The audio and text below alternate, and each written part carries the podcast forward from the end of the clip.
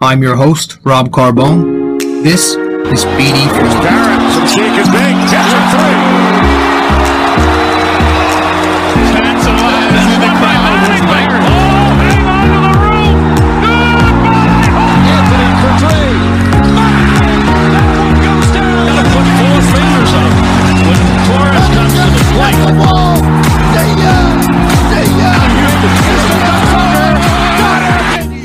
Is it like three or four times now where the Knicks have won on the same night where the Yankees have lost? At some point, it's not going to be a joking matter if this keeps up. You know, out of all this losing that the Yankees have done so far, it's not even the. I mean, it's it's a big concern. The play on the field is a big concern. But, and I hate to go here already, but it's something I've been hitting on for the past several years since they've been missing that deep playoff run every year. It's it's the leadership. It's the man who has to sit in the booth after every game and speak to the media about why his team is underachieving. That's where my biggest concern lies. And today, you know, I've let it, fly, I've let it, whatever. I've gotten so used to his laid back, buddy buddy, friendly style of, of, and I put this in quotes, managing, because the guy's basically just a puppet. But today, I mean, Aaron Judge misplays a ball in right field that he plays too conservatively. It stretches a single into a triple. Late in the game, or sometime middle maybe. Point besides, he misplays a ball that stretches a single into a triple. And I'm sitting here watching the post game presser. And you know, again, I'm so used to it. You know, Aaron Boone, time after time, after we see Gary Sanchez's lapses in the field and uh, run the bases, make compliments and excuses for him. Today, just it really irked me. It really irked me because I was listening to it, and, and don't quote me word for word because I don't exactly remember the exact specifics, but I do remember enough because it irked me that much. Basically, complimenting Judge on getting after it. Again, Judge misplays a ball that he played too conservatively. And here's Boone. Great play by Judgy getting after that one.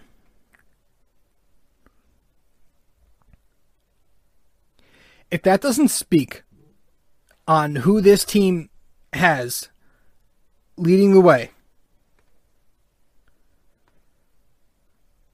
I mean, I, I just, I just don't know what else to tell you.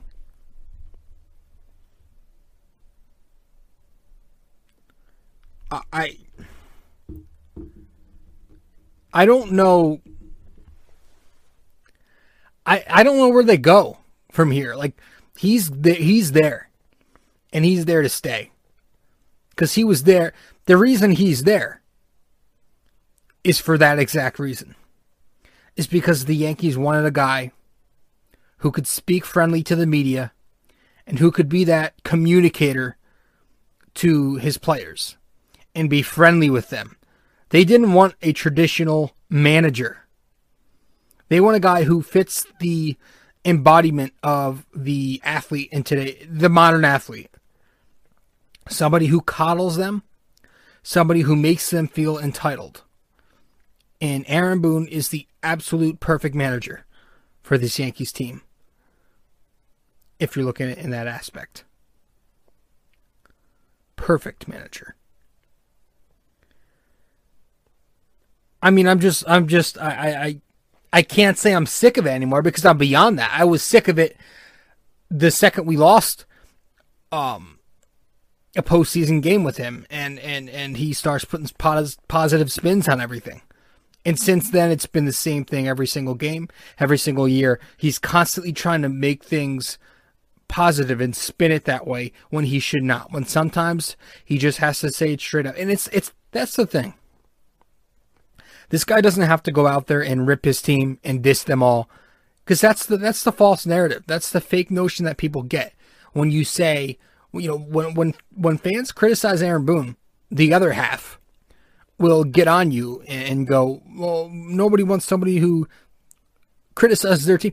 Nobody's asking him to sit there and, and diss Gary Sanchez for doing whatever or or diss Aaron Judge for playing a ball too lightly. Nobody's asking him to to do that, but they're asking him to sometimes speak the truth, say it how it is, and, and, and maybe some some urgency. You know, sometimes it's not bad to not exactly compliment your team and and kind of you know wake them up a little with what you say. That, we're losing the true meaning of leadership. Like leadership, you're supposed like you go back and I always look at like Kobe Bryant. Rest in peace. Kobe Bryant was the perfect embodiment of who a leader was on the floor. He would push his teammates so much to where people thought he was a ter- like fans thought this guy was a terrible, terrible leader because he would almost like you see these clips of him pushing his guys in the gym. You would think he's the coach on that team. You know, I, I could never, even in, in, in no way, in no way am I comparing the Knicks organization to the Yankees. But I could never, ever imagine Tom Thibodeau complimenting Randle for, you know, committing a poor turnover and then chasing it down afterwards and not getting it, but him complimenting him. I could never imagine Thibodeau saying something like that, you know. Could you? Could you imagine Tom Thibodeau going, "Oh, you know, Julius Randle turned it over in the last five seconds to decide the game, but you know he made a good effort going after it despite still turning it over." Or at any point in the game, it doesn't matter. Thibodeau would not put a positive spin on it. Thibodeau's a guy who gets on his team and who makes them work. He's never happy. That famous quote he, he, he said earlier in the year, I'm not happy unless I'm miserable. Well, look at this. He's turned a, you know, a pathetic Knicks team for years, years and years and years, into a playoff contender. Just by becoming the head coach, just, just like that. And he's pressing them and he's getting the best out of them because he pushes them hard and he has a sense of urgency. He has fire. And here's Aaron Boone complimenting guys, putting positive spins on things that should not be putting getting positive compliments on, but things that you need. Sometimes you need to hear the truth, even just a little bit. I'm just sick. I am really sick and tired of it all. I am. I'm just. It's the lack of motivation. They just. The team is so. It, it's. I don't know. I don't know how to say it. I just. I just. They're gonna make me lose it someday. I. I mean, if I haven't lost it already, to be honest with you, I don't know what this is, but they're gonna make me go beyond that. Just a bozo. Never been a fan of him and you know I thought he would grow on me somewhat, but he's he's honestly been going somehow been going down further and further since he's been here.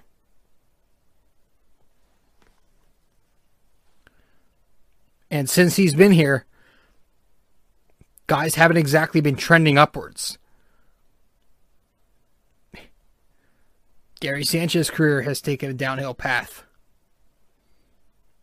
Gleyber Torres I'm not gonna I'm not gonna go there yet, but he's not exactly going uphill uh, the last couple of seasons. He's kind of going downhill right now. He had a terrible regular season last year, and he's off to a, an even worse start this season.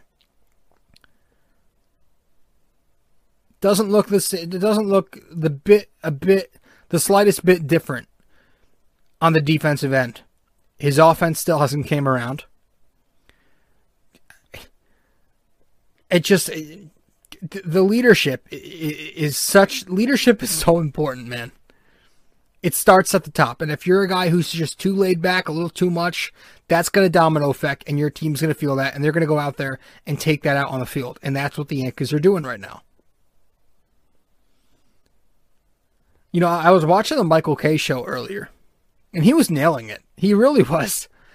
Um, they were talking about load management in the NBA right? How the because they were bringing up the Nets Sixers tonight, right? You got two Eastern Conference teams, so this could be your ECF Finals preview.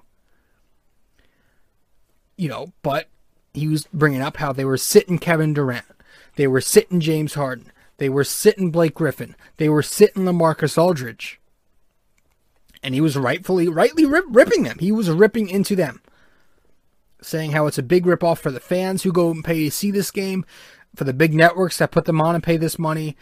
You know, how the whole thing started with Kawhi, you know, when he was with the Spurs. And he was referencing, you know, you don't see this shit with with some other with hockey. You don't see hockey players do that shit. You know, look at MMA. You think MMA guys are, are, are soft like that? Guys fight with broken noses in hockey and MMA. But he was bringing up load management right? And I, I loved it. I loved it. I was very surprised he was actually hitting. I, I thought Kay was the guy who was kind of for all this, um, but no. And and then he was talking about how Nash was asked about KD sitting out tonight, and he goes, "Oh, he's exhausted from the Wolves game." Are you kidding me? Playing 20 minutes against the Timberwolves? 20 minutes. He played 20 something minutes against the Wolves on an afternoon game the other day. And that's what Nash comes up with. He was exhausted. He was exhausted from the Wolves game. Kevin Durant was exhausted from playing a, bottom feeder for 20 minutes. Give me a break. And that's what I'm saying. That's where we are, where today's modern athlete can no longer be criticized by their superior. They have to be coddled. You have to talk nicely about them, or your job is in jeopardy.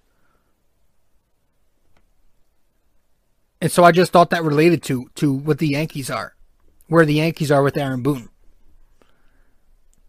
And he was making some really good points on the Yankees too. Now, usually, or you know, sometimes I guess I don't agree with Kay on a lot of things when it comes to the Yankees, but he was, you know, they were talking on Cashman and how his this was more La Greca, but how Cashman's biggest weakness is, let's be honest, is grooming and developing pitching right? Over the years, we have had to go out and get our pitchers from other markets. We haven't exactly developed top notch pitching from our own organization. And that's one of Cashman's biggest weaknesses. And, you know, they were just saying how the Yankees just aren't playing good baseball right now. And you know who does play good baseball? The Tampa Bay Rays. They are fundamentally crisp. They play defense, they run, they can run the bases, they pitch, they get the best out of their lineup with the lack of talent. Here the Yankees are. On paper, they look like a World Series contender to most people. They're leading the league in, in uh, ground ball into double plays. They're extremely sloppy in the field. They're extremely sloppy on the bases. You had Gary last night. You had Gardy the other night. You have DJ and Gio even making a few errors in the field this year already. You obviously you've got Torres who's made a few late blunders in the season already. Judge not even going 100% in the field because he doesn't want to get hurt. Are you kidding me? That's that's Aaron Judge is playing conservatively out there, clearly playing conservatively. You watch him make some of these throws. You watch him go after some of these balls. There was the one today, but there was also the one the other day when he was running towards the foul line.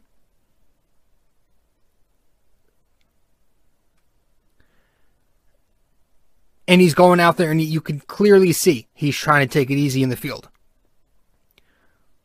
He doesn't want to go 100% because he fears he will get hurt, and he probably will. He's a big dude. He lands on those ribs or the oblique. you know, I get it. 280 something pounds of muscle land down on a hard surface. But that's my issue. Are we are, are we are we supposed to pay this guy next year? At age 30? We're supposed to pay this guy to be the face of our franchise? Judge is built like a, super, a superhuman, but he sure as shit ain't one.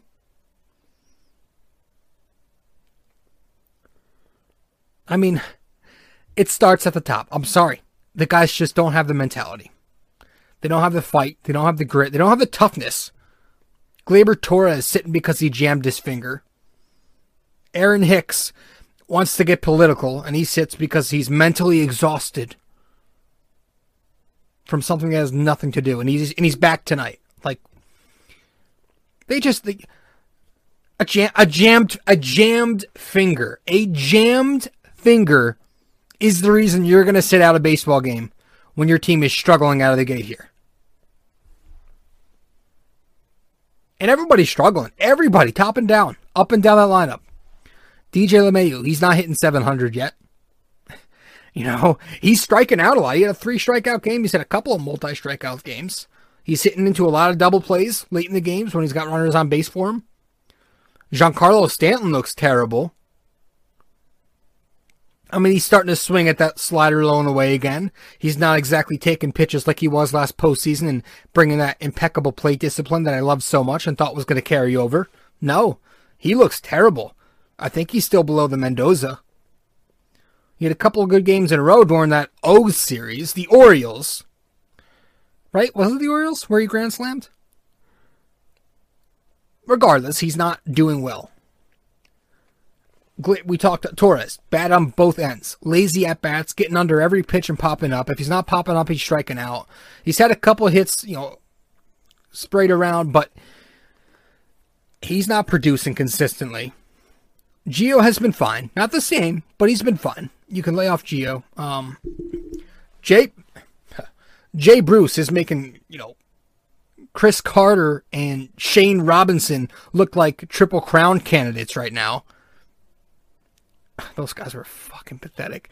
Jay Bruce is beyond whatever pathetic is right now. They gotta get rid of this guy. Odor, it's early, but he doesn't exactly look great. He looks these these two guys, Odor and Bruce, look exactly how I thought they were going to look. Aaron Hicks, does he look great? No, not from the left side of the plate. Nope, nope. And the arm doesn't look like it's exactly crisp coming off of that Tommy John surgery. These guys look really, really bad. Clint Frazier out here on a short leash, and he's not producing at all. Brett Gardner's been okay.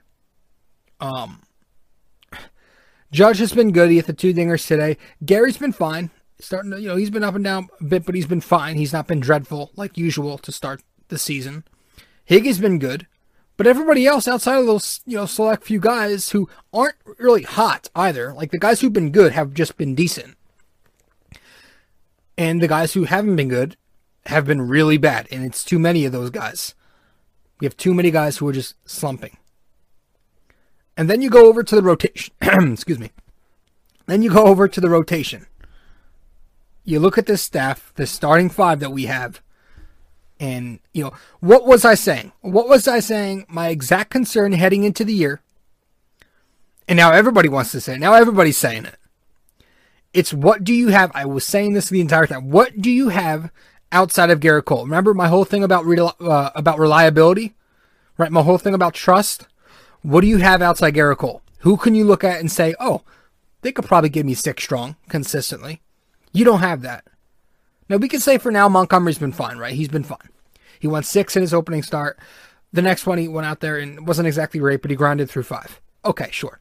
But you got Corey Kluber, who I don't know what Yankees fans were expecting from this guy.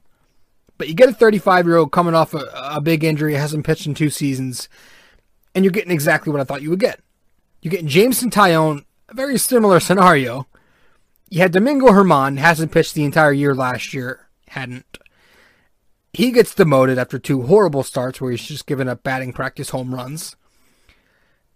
And we're already looking at a potential bullpen day on Saturday, not even two weeks into the season. I think it'll be two weeks exactly on Saturday. The rotation's not good. You don't have reliability outside of Gerrit Cole. There's nobody else. Again, Montgomery's been good. He's been s- solid, fine. But who? But is fine, is solid, decent? Is that enough to to be called a one A to Cole or B or whatever you want to say or number two? Montgomery's to be a fine pitcher, but I think most fans expect him to be a number three slash number four. I, I hope they're not relying on a 35 year old Kluber who's out here throwing you know 91 mile an hour meatball fastballs, topping out at that. Are they relying on Jameson Taillon, who hasn't exactly had a deep resume of success? He's been injured for the majority of his career, and he's had some up and down years when he was semi healthy.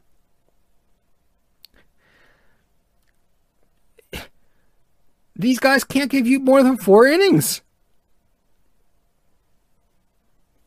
And when your bullpen consists of Lucas Luetge, finally said it right, by the way. I finally got the name right. I, I heard it today. And I was, okay, it's Luetge. But when your bullpen consisting of Lucas Luetge, Nick Nelson, Luis Cessa, Albert Abreu, who was sent down today, Johnny Lasagna, when those guys are your biggest strength, that's a problem. That is a big fucking problem. Because how much longer, and again, they've been great so far, but the point is, how much longer can a bunch of unproven prospects and middling journeymen give you 15 to 20 outs per night? How long is that going to be sustainable?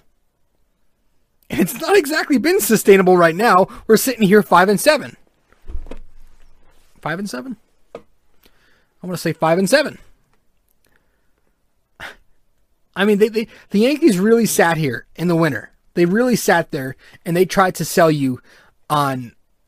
They they tried to pathetically sell you this pitch that this team right here, this team that's been losing in the playoffs every year, will drastically improve. Being pretty much the same exact team with the addition of a couple of has-beens and some injury riddled pitchers. That's what they tried to sell you on. That right there. And you all bought it. And you all jumped right on it. You bought the Kool Aid, you drank it all, and you jumped right on that bandwagon and you rode with it. You rode down avenues. You were cruising with that narrative. Like you do every year. And I don't blame you, you're excited. But the, the good thing about being a, I'm going to put myself in quotes here, pessimist, uh, a pessimist, is that you look at the reality of things a lot. You can get a little too negative at times when you may not should.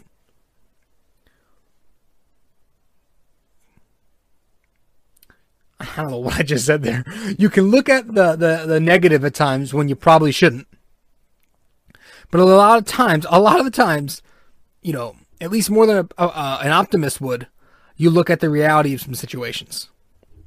And that's what I like to do. And I don't I don't consider myself a pessimist. I consider myself more of a realist. More of a realist than I am anything else. And I'm looking at the reality of these situations here. And it's all playing out so far. It is early, but it's playing out exactly how I expected it to play out. The rotation is a concern. The lineup is going to be streaky. Now, the lineup, I think, will eventually catch the rhythm, at least as far as the regular season goes. Um, but but they still are poor in the fundamentals department, right? They're not a good defensive team. They're not good on the bases. They lack that IQ, and their pitching is is their starting staff is concerning to say the least. And again, that bullpen, I'm not exactly expecting them to remain a top bullpen in the game with who with, with what little names they have in there outside of Green and Chap. It's it's you know, it's bad. It's bad. Let's head to our first break, guys.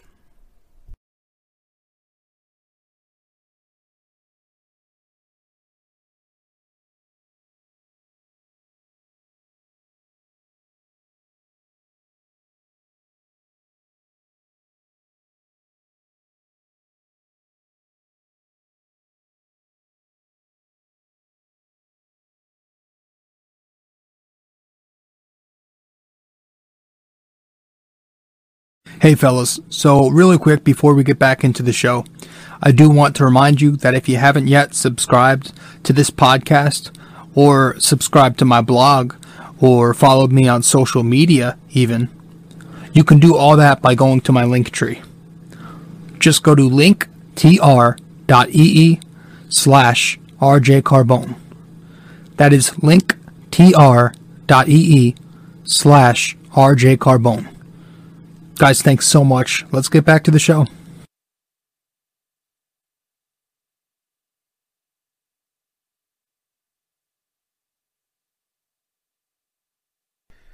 You know, I was texting my buddy earlier, or, or I went to check my phone after the Yankees lost game three of the series, the rubber game. And I was just laughing my ass off at it because I go and check my phone, and my buddy texts me uh, about the game. You know, he goes, I just got back into my office. They lost. What happened? My buddy Greg. He goes, I just got back into my office. They lost. What happened? Then he comes with another one. It- it- he he shot me a series of texts. It was just the, the, the hilarious, the most funniest uh, sequence ever. I just got back in my office. What happened? I saw they lost. Then I get another one. Damn. Then I get then I get Kluber only four innings. Well, at least Judge was good. Does Jay Bruce suck? I, I'm like, yep, that's that's pretty much it. That's pretty much it. There's so many things to talk about right now. I just, I it's, I was just laughing at that. I'm like, yep, so many storylines you could follow right now, because that's how much, uh, that's how that's how awful we've been. That's how awful of a start we've gotten off to. But yeah, I was I was fucking dying at that. Just a series of different storylines. Did this happen? Did that this that? Yeah, pretty much. That's exactly what's going on right now in our all of our heads. We can't even think straight because so many things are going so wrong. It's uh it's uh what what what our old pal used to say, who I miss very much now. It's not what you want. it's definitely not what you want. Nope. Game one. Uh Yankees win this one three to one to the Jays. Um again they, they playing in uh Dunedin, by the way, which I, I completely butchered it in the last episode we had with the Yankees. I uh, completely butchered it. I did not say Dunedin. I did not say Dunedin. I'm not going to embarrass myself and say what I said, but I, I, I certainly did not say Dunedin. Um, lose three to one. Oh no, I'm sorry. We win. We win three. See, all this losing has just got me to think we lose every game. Uh, we win three to one against the Jays, and um, we, you know, we get a pair of blasts from Higgy, and that was about it. That was really all we had on the offensive end. Uh, you know, we produced all three of those runs off Higgy's bat.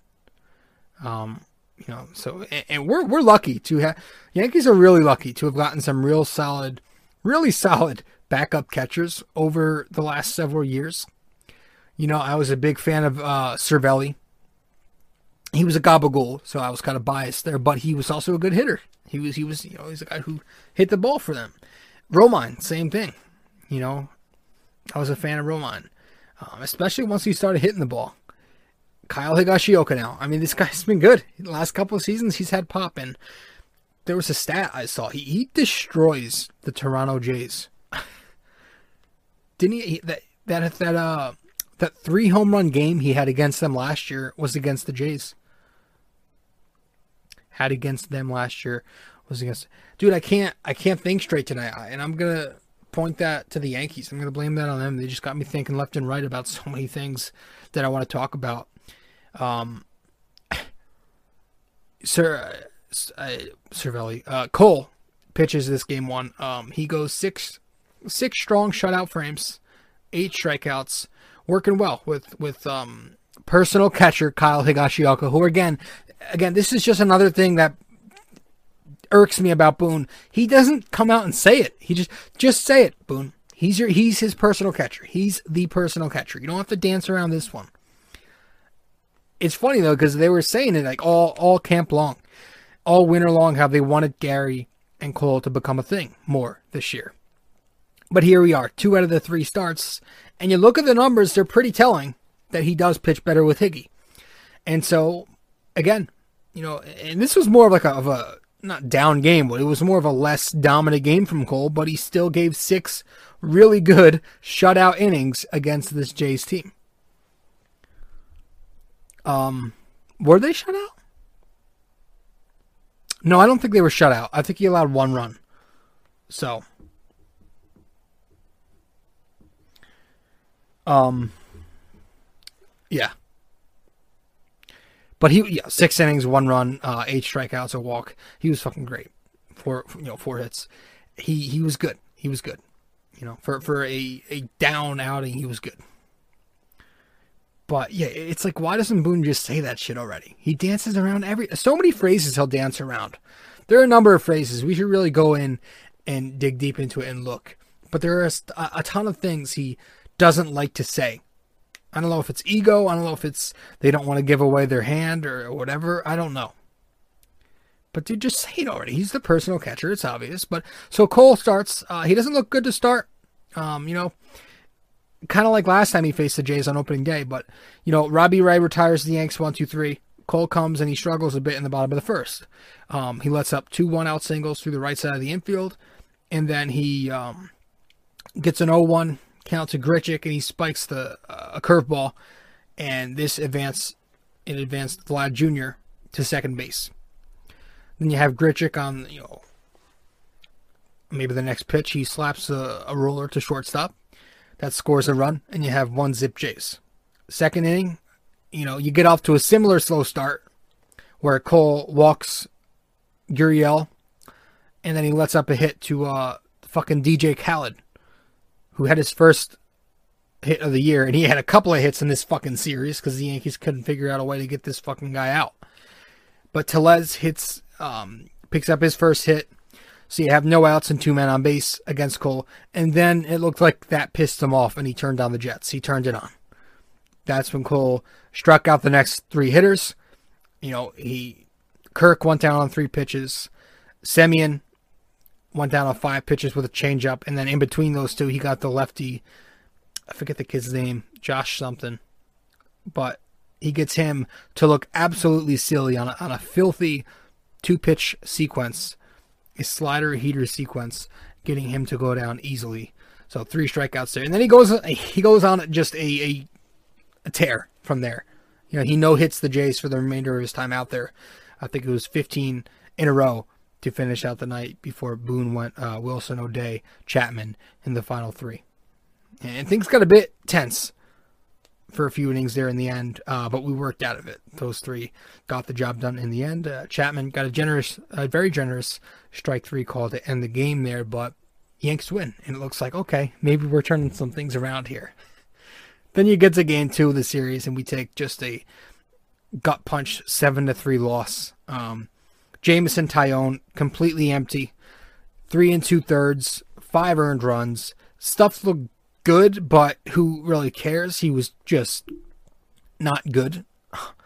The results weren't good. Um, you know, he got hurt by Semien. We, we were letting everybody just bang him off of us. Semien, Guerrero, Khaled again, um, Grichuk, and that kid, the rookie. Pal- Palacio, maybe? Josh Palacio. Um, yeah, and on the other end, we're just lying down and dying basically. Uh, versus Ryu again, and Ryu's a damn solid pitcher. I wish we had him on our squad, but um, he goes six and two thirds, one run, getting some more soft contact on us. We just can't get anything hard on him. Basically, dead the entire way. Yeah, he's getting some generous calls. Um, and I thought that was where Boone should have gotten tossed or something. The Yankees were barking at this on ball night, all night. I mean, this guy had a wide zone, and guys were complaining in the dugout. You know, you could hear it, especially with the with the. You could hear it in the in the stands. You know, with less crowd, you could hear more individual voices. Everybody was just barking at this guy because he was very, he wasn't good. He wasn't a, a consistent umpire, and I thought that would have been a perfect moment for Boone to go out there and fire this fucking team out, light a fire under their ass, you know? One of those savages in the box things. Even DJ LeMahieu almost got tossed for arguing a fucking pitch. And it was a strike he was arguing, but even he almost got fucking tossed. I mean, I I thought that should have been a perfect spot, but he didn't, of course, because he rarely, rarely goes out there and argues because he doesn't have a sense of urgency. He's Aaron Boone. Um, and in the seventh, we kind of, you know, Sanchez reaches on a throwing error. Um, and eventually scores off of Odor's ground out. That's how he scored a throwing error and a you know a double and then a ground out, a six-one score after seven innings. And the eighth comes and we finally you know start looking alive here. We actually get some hits to fall. You get the Stanton single uh, to center field that scores two runs, so we cut the deficit in half, six to three. Gary Sanchez then walks, so it's first and second with Gary and Stanton on with two outs. Hicks at the plate representing the tying run. And then a ball gets somewhat past Jansen, and you have Gary Sanchez getting caught in a fucking rundown from first to second. This ends the inning. It ends the Yankees' only chance at a rally, and eventually they go down losing six to three because of that one play.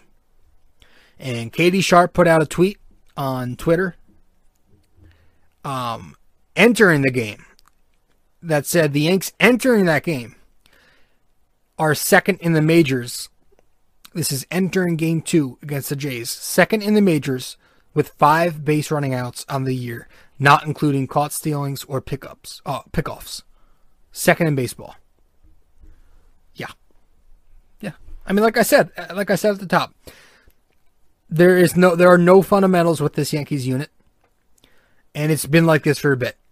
This is what happens when you make everything about the home run. This is what happens. They probably don't even practice anything else but BP. They probably don't. It, this is what happens when your entire, you know, team is based off winning games by hitting home runs. You're gonna be a one-dimensional, a boring, one-dimensional club who can't play real baseball. The Yankees do not do the little things right, and they've been like this for a bit. I've been saying this from the start. They cannot do the little things. This team just doesn't do it. They just don't do the little things. They rely so much, so much on hitting home runs. And how many times this year are we going to have these mistakes fundamentally? It's disgusting. It is. And that was game two. Now, if you're watching the podcast, unfortunately on YouTube, I forgot to, to go to the game two slide, and I was just on the game one slide that entire fucking time, but who cares? You know, game two. Hicks had three hits. Uh, the Yankees did not hit a homer. Stanton led in RBIs with two. Um, and then again, Taillon, a very short outing again. Three and two thirds. Um, lets up five earned runs, and he strikes out just three. Um, three, and then the the bullpen. You know, you got Lucas Luetge.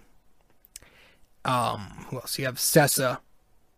and uh, one more. It was uh, Abreu pitching, and you know that was the rest of the way. They go four and a third. So, game two. That was fucking game two. Now we get to game three, and the Yankees lose this afternoon once again. Another bad loss. Another one where the offense is just the lineup's completely dead. Um, the pitching once again dog shit. And it's the same old song and dance. We lose this one five to four. The final game in Dunedin. It started promising. You know, Judge belts his first of two homers in the first inning off of uh, Ross Stripling was was a late scratch. It was uh, Zeuch. So he hits a home run, a solo shot in the first, and that was the first time all year the Yanks scored in the first inning, which I think is, you know, big. That's usually how they usually get their runs is they get off to really hot starts in the past. They've been doing that. And I think that's crucial. But, you know, they usually do really good in the first inning. Uh, and that, that also helps struggling pitchers gain some confidence. But um, in this one, it didn't. Uh, you had Kluber, very unspectacular once again. Uh, another night where a Yankee starter cannot give you innings, and he does not give length. Going just four innings and letting up six hits and eventually three runs. Um, outside the Judge homers, you know, outside his two home runs, the Yanks had just three fucking hits um, outside of Aaron Judge. Just three hits. So again, no support for their starting pitching, but still, you got to be better if you're Kluber. I mean, he labored in the first inning, and then he got tagged for a two-run shot in the second inning. You know, D, uh, DJ Khaled, another fucking base hit, and then Kirk hits the bomb. And you got Bichette going for two home runs. He hits his first of the day in the third inning to make it three to two Jays. Then the Yankees answer back in inning four. Um, you know, Judge goes deep again, and this one's about 430. Dead center shot. Gardy then walks. Torres gets the double. And Gio the big two run single to put the Yankees up four to three. Sixth inning comes, and you know, Johnny Lasagna, who's been pitching to a zero ERA this year. Uh, base hit, base hit, hit by pitch on Kirk. So the bases are juiced, no outs, and here's this guy, um, Palacio again. He grounds into a force out at home, but then a wild pitch that Higgy couldn't handle, probably should have handled, scores the tying run four to four. The following couple of innings, O'Day and, and Wilson, you know, rock solid, rock solid in the seventh and in the eighth. But you had the Yankees top of the eighth here. I thought was a perfect opportunity to get DJ LeMahieu, who was not playing because again we focused so much on rest in a 162 during Game 12. DJ, I, I thought it was the perfect opportunity to pinch hit Bruce for DJ in the eighth inning. It's it's a a tight game in the eighth a tie game. It's a tie game in the eighth inning. It was a remarkable opportunity here. It would have been perfect. DJ plays first, so you don't have to make all these defensive substitutions and switch around the infield. But again, nope. He does not. He sticks with the probably not even Mendoza hitting. I don't know. I got to check. Uh, Jay Bruce. And he does not come through. He does not come through. And again, that just it shows you how little the Yankees care of the regular season, emphasizing rest. And it's every bit. They just don't they, they have this entitled mentality where they think, okay, we're gonna be there in October, so let's just do everything we do in the regular season. Let's just rely rely on getting hot whenever the fuck it happens, but we're gonna keep doing our things. Our strategies are gonna keep being based off of saving us for the long term because we're so fucking focused on that that we're not even going to try to press hard for for putting a good product out there. There's just no there, there's no urgency. There's no urgency in wanting to be great from game one of the regular season to the end of fucking October. The bottom of the ninth comes, and that's where Green hangs that curveball to Bo Bichette, and he gets his second fucking homer of the game. Jays walk it off. Only good thing about that is you don't have to hear that fucking horn at Rogers Center because we're in Dundon. See, that's what I said, Dundon. That's what I was saying the first, in the in the a couple of episodes ago that I didn't want to say because it's embarrassing. Uh, in Dunedin, in Dunedin, um, fucking Bichette walks it off, and the Yanks walk, you know walk off the field with their heads down, and two out of three. And you know what's the most scary thing about this? Usually, early in the seasons, if we have one of these kinds of losses, I will feel that shit in my gut. I will feel that it will ruin my mood, my day, my night, my weekend, my week. But this year, nothing. That happened, and I, I just shrugged it off. I went up to get a snack, something to eat. I went outside, I opened my laptop, and I did some homework. That is what I did. Usually that happens. I will throw shit I will, it will, again, it will ruin my mood. Actually ruin my mood. My family used to joke with me about that because it, I, I had the Yankees depict my day. Now if they lose, I, I don't even like, it's, maybe it's because I'm maturing or maybe it's just because I'm so fucking used to this team being the exact same team they always are. And I'm just not shocked by it anymore. This shit just does not move me because I'm so used to it. I am so used to this shit. Regardless, it's bad. It's definitely concerning. And if you say you are not concerned, You are a terrible liar. it's okay to be a bit concerned. The Yankees are losing all these games to division rivals so far, so that makes it worse. And it doesn't get easier. You have to they have to face their fathers this weekend at Yankee Stadium. Tomorrow's a travel day, but they have to face their fathers once again. Just one series removed. And it's and it's Glasnow. It's Tyler Glasnow who's been rolling so far. And we're gonna have what, either King or a bullpen day? A bullpen day, or Michael King is gonna start against Glasnow for us. Um Deivi tossed four innings and something and had 76 pitches earlier today, so you could you could eliminate him. So you consider all that, and the Red Sox are streaking right now. They they they're going off for eight in a row at the moment.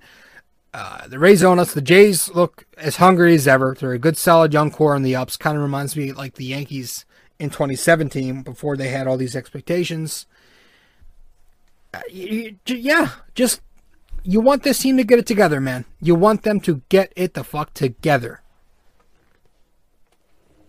I don't know what else to say here.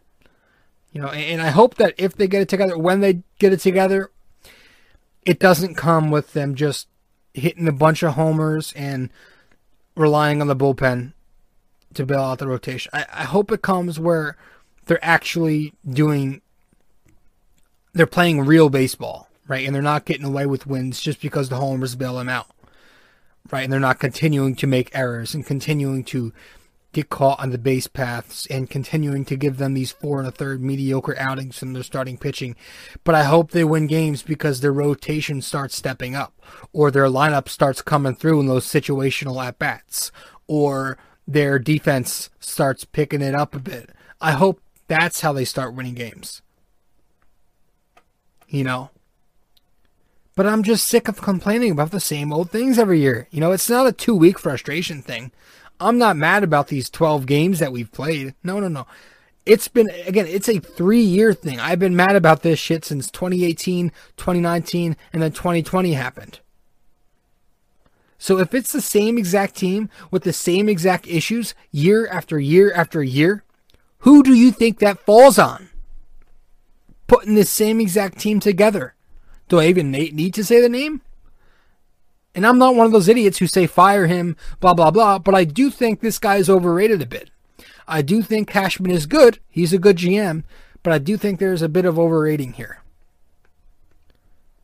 I think there are some things he could have done to get this team a lot better, but for some reason they're trying to sell you that this team, with the same pitching problems, with the same situational hitting problems, fundamental issues like defense and base running from previous years, year after year, if they're trying to sell you that this team is going to win a World Series like this, you're drinking that Kool Aid. Again, you're a sheep. You are a sheep. A sheep. I mean, they were hyping up Jay Bruce and, and, and, and Odor on Yes the other day. Like, like these two has beens were to save us. But that's the thing. As soon as we made that Jay Bruce signing, I was like, oh, another guy who strikes out and hits home runs. Same thing with Odor.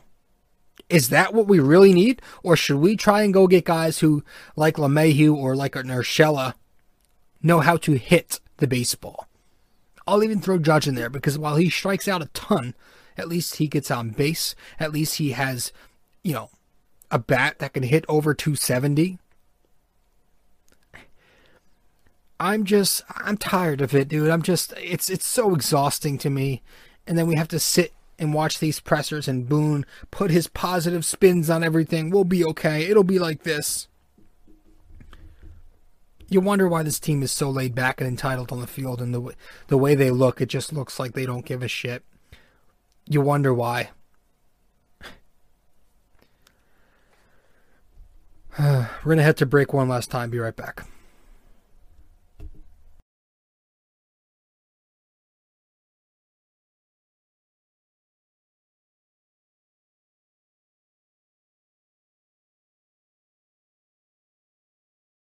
So, really quick before we get back into the show, I do want to remind you that if you haven't yet subscribed to this podcast or subscribed to my blog or followed me on social media even, you can do all that by going to my link tree. Just go to linktr.ee slash rjcarbone. That is linktr.ee slash rjcarbone. Guys, thanks so much. Let's get back to the show.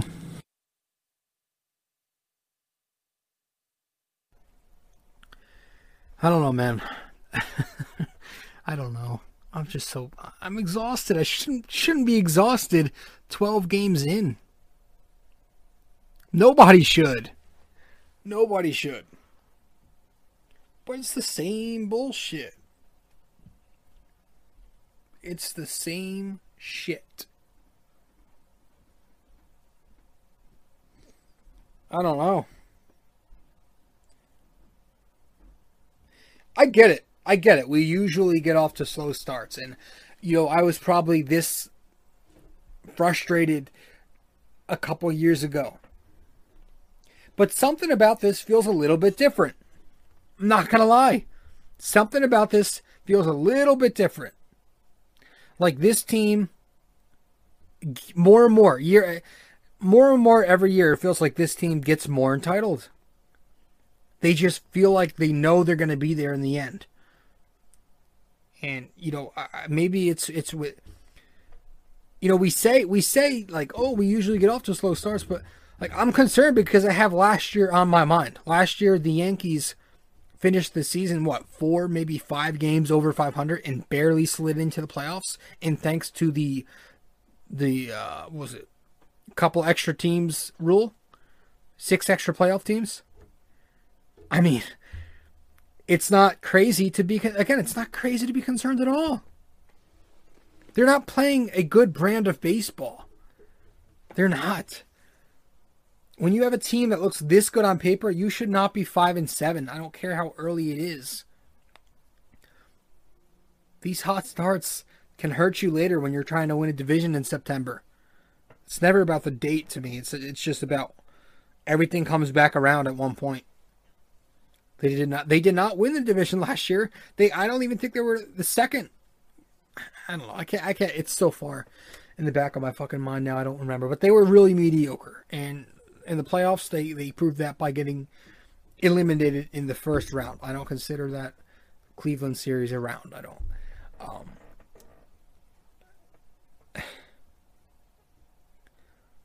yeah. So everybody, everybody looks really bad. And again, I, I think at some point, the offense, the bats will come around. But I'm really, really, really concerned about the starting staff. Because again, I said it, guys. I said it. I said you have Corey Kluber, who's a 35 year old, hasn't pitched much in the last two years. Would it be crazy if he pitched like that? No. Would it be crazy if Jameson Taillon, a 29 year old coming off two Tommy John surgeries, who also hasn't pitched much in the last two seasons, if he struggled? No. Would it be crazy if Domingo Germán, a year removed from playing baseball, he struggled? No. You know, Jordan Montgomery, a solid pitcher, but does anybody consider him a 2 or a 1A or B to Cole? No. He's a solid three, solid four. So there's nobody, nobody in this staff after Gerrit Cole you look at and go, oh, that's their that's their their Robin. That's the sidekick to to Batman. There's not one guy that you look at right now and you're confident in. You know, so when I was talking about that that low floor, high ceiling staff heading into the year, this is what I meant. This is exactly what I meant. And not to say I prefer a staff with a lower ceiling and a higher floor, but I just don't prefer any extremity. I just want more guys who are talented and that you know you're going to get that talent producing. And we don't have that. We do not have that with this Yankees team right now, this Yankee rotation. And with that said, this bullpen with with a bunch of Joe Schmoes in it how long is that going to hold up where they're going to have to give this team 15 to 20 outs a night? Do you really expect that to hold up? Because as good as the J Bats are and the Rays lineup looks, we haven't even faced anybody outside of this division yet. We haven't even faced any legitimate offensive clubs who are in their prime. Like, no, we better hope we turn it around. We better hope Taillon has a breakout season or that Kluber has even just a little bit left in the tank. We better hope. You know, Severino better hope that his path to recovery is quick and no setbacks. And he better hope that when he gets back, that he, he too, doesn't pitch like a guy who hasn't seen the field in two fucking years.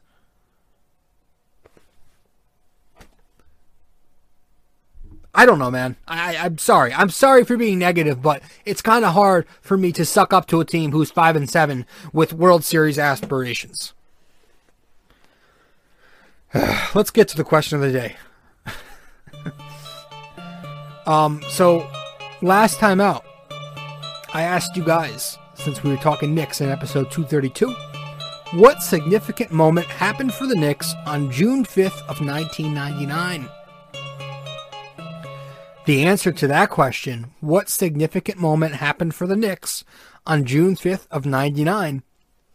LJ, it was Larry Johnson's four-point play in game 3 versus the Pacers to win it. Remember? If you're an old school Knicks fan, you know. If you're not a Knicks fan familiar with their past, you probably haven't you probably had no idea what I was talking about. June 5th, 1999, how am I supposed to know? No. Larry Johnson's four-point play game three against Indiana. They go on to miss that final shot at the buzzer. The Knicks take the two to one lead in the series. So, yes, the answer Larry Johnson's four point play was that big significant moment on June 5th, 99.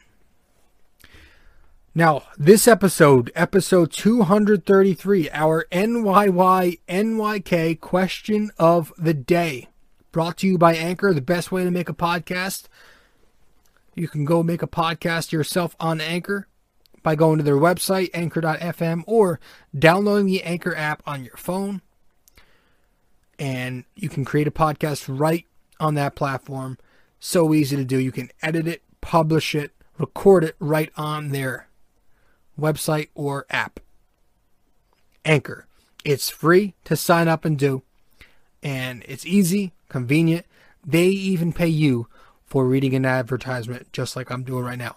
So, guys, go and download that Anchor app. Um, Babe Ruth holds the American League record for the most consecutive years leading the league in home runs. Okay, Babe Ruth holds the American League record for the most consecutive years leading the league in home runs. How many years was that? All right, so how many years did Babe Ruth lead the league in home runs in consecutively? All right, a small, teensy bits, beansy, tiny hint, teensy weensy hint. It bridged from one decade into the next. All right, so that is our hint. That is our NYY NYK question of the day. Um. So yeah, that was our question. Guys, thank you so much for tuning into the podcast. Once again, if you haven't subscribed to BD4 yet, what are you doing? You can subscribe to this podcast on many platforms. You can go on, you know, Apple Podcasts, iTunes, uh, Spotify, SoundCloud, Anchor. Uh, you can watch us on YouTube if you like watching the video format of the podcast. And there's many more. There are many more outlets as well. Um, if you want to follow me on social media, I'm on there. I'm on Facebook, Instagram, and Twitter. In order to do that and follow my blog, you can do all that that I just mentioned by just simply going to my link tree. So if you go to my link tree, and I'm sure you've heard it by now, linktr.ee forward slash RJ Carbone. If you do that, that will take you to all those platforms and websites and you know where to reach me and follow me at. All right, it's where you find the blog link. It's where you find the links to my social media and the link that takes you to my podcast, the many different ones. the link, the many different links to uh, all the podcast platforms where you can find BD4, where there's no better way to get your Yankees and Knicks analysis. Guys, thank you so much for tuning in. That's it for me. I'm your host, RJ Carbone, with episode 233 of BD4. The Yanks get bitched in Dunedin. and now we head home to Yankee Stadium to hopefully not get bitched by the Rays. Can we get a sweep? Can we get a sweep for a change? I mean, this team owns us, but that would be a nice turnaround. Certainly would. So we'll see what happens. Um, but yeah, I've never thought I'd see the day where uh, the Knicks would be a more fun team to watch than, than the New York fucking Yankees. All right. Thanks guys so much and I, I I'll see you next time. This this is so fucking boring to watch this Yankees team. Ciao.